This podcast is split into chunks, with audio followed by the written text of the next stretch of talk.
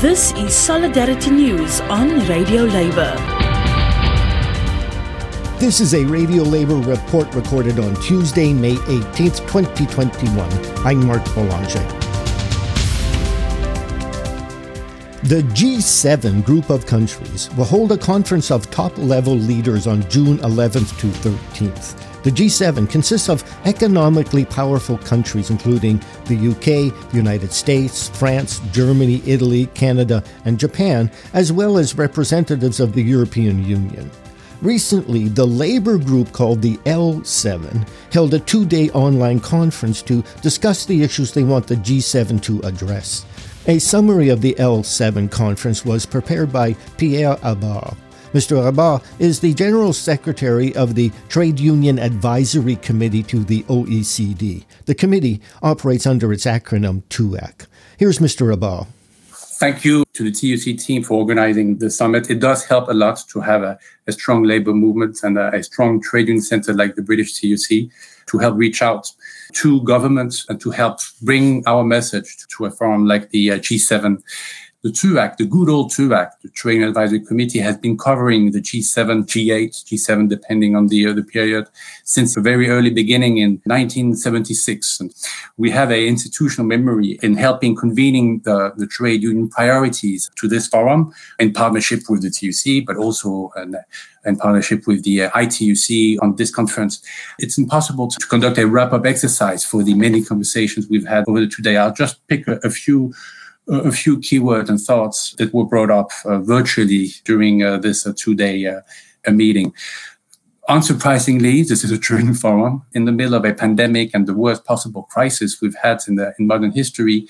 We want government, the G7, to bring a strong focus on quality jobs and on collective bargaining. And quality jobs has a meaning. It should have substance. Collective bargaining, we know what it is. Quality jobs, we know what it is. And we will want government to agree on a clear definition, quantity, but also quality job.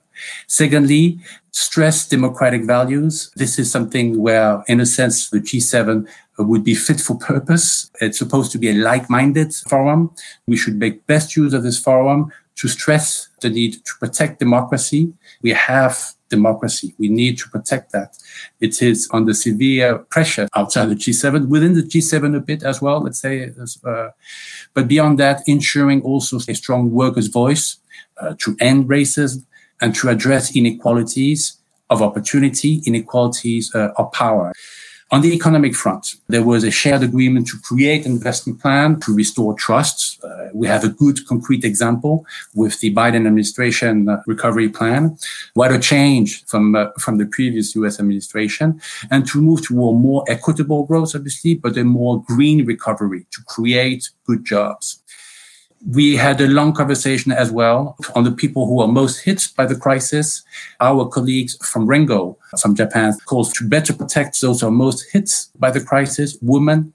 I think that was a, a fairly telling figure from Japan. 33% of women cannot find a job after dismissal but also migrant workers, obviously the informal economy.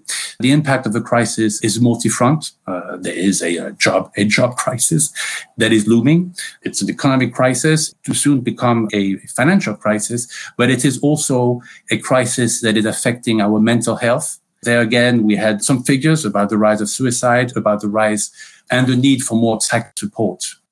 It was also a two-day conversation where we we didn't reinvent the wheel, but we brought back a conversation on essential services and public services. We know that this crisis has exposed upfront the notion of essential workers uh, who've been there at the front line.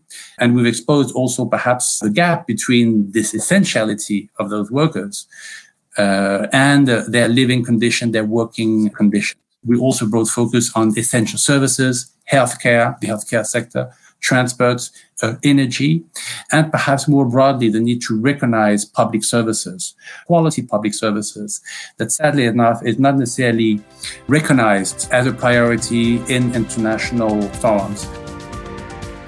And that's it. International labor news you can use. I'm Mark Boulanger. Thank you for listening. And remember, it's all about global solidarity.